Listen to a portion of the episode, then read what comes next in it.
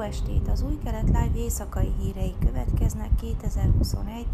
július 18-án a Héber naptár szerint 5781. áfó 9-én.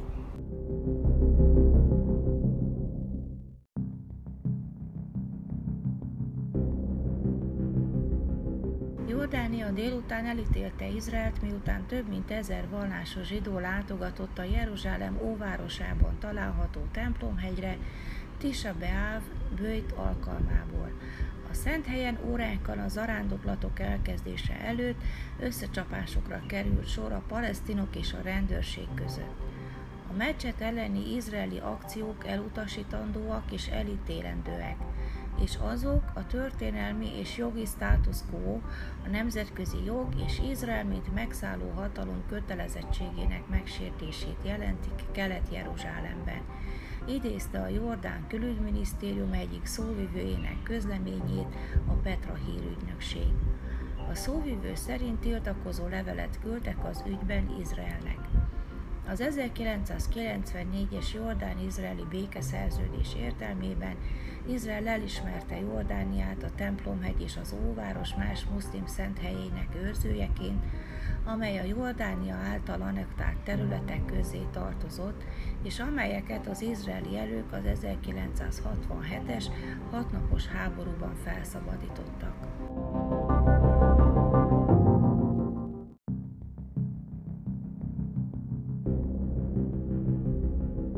Nadav Lapid izraeli filmrendező kapta az idei Káni Filmfesztiválon a zsűri diát a Haberech, azaz Aheter című filmjéért. Lapid a díjat a Time Memoria rendezőjével megosztva kapta. A 46 éves Lapid 2019-ben már elnyerte a Berlini Filmfesztivál fődíját a Szinonimák című filmjével.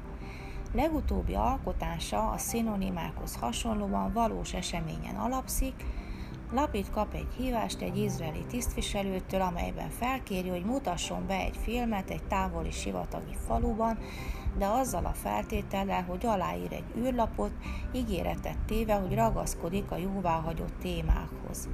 A fesztiválon felszólalva Lapid elmondta, hogy ami leginkább foglalkoztatta, az ilyen lépések hogyan kényszerítik arra a művészeket, hogy önmagukat cenzurázzák. Izraelben az a szomorú, hogy nem kell tankokat vinni az izraeli film alap elé, nem kell letartóztatni egy rendezőt és sitrevágni, mint Oroszországban. Hatékony csak annyit mondani, hogy elég a politikából, srácok, beszéljünk a családról. Engem nem az állami cenzúra zavar, hanem az, amikor a cenzúra a lelked, az elméd része lesz. Belülről fakadó cenzúra, ez árnyékként kísér téged, tette hozzá Lapid.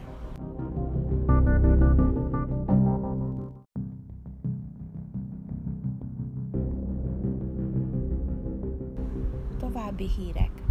Benny Gantz védelmi minisztert és a Beáv bőtje előtt kék-fehér aktivistákkal találkozott, és megvitatta a Siratófal déli részén lévő egalitárius szakasz körüli vitát. A nyugati fal elég hosszú ahhoz, hogy befogadja az izraeli társadalom minden csoportját. Támogatom az ortodox vezetést, de nem támogatom az ortodox kizárólagosságot, mondta Gánc Avi Ravina újságíró által közzétett videóban.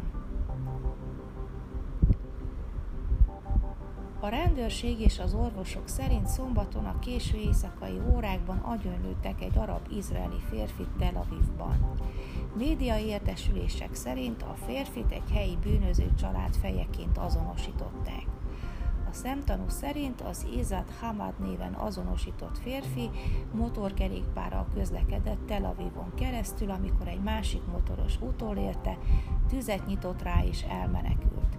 A rendőrség vizsgálja az esetet, és szerintük a lövöldözés nem terror, hanem bűncselekménynek tűnt.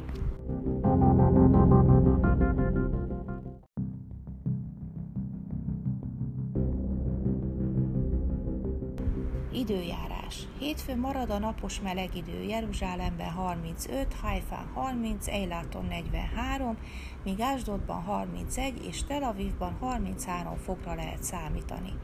Ezek voltak az új kelet live hírei vasárnap.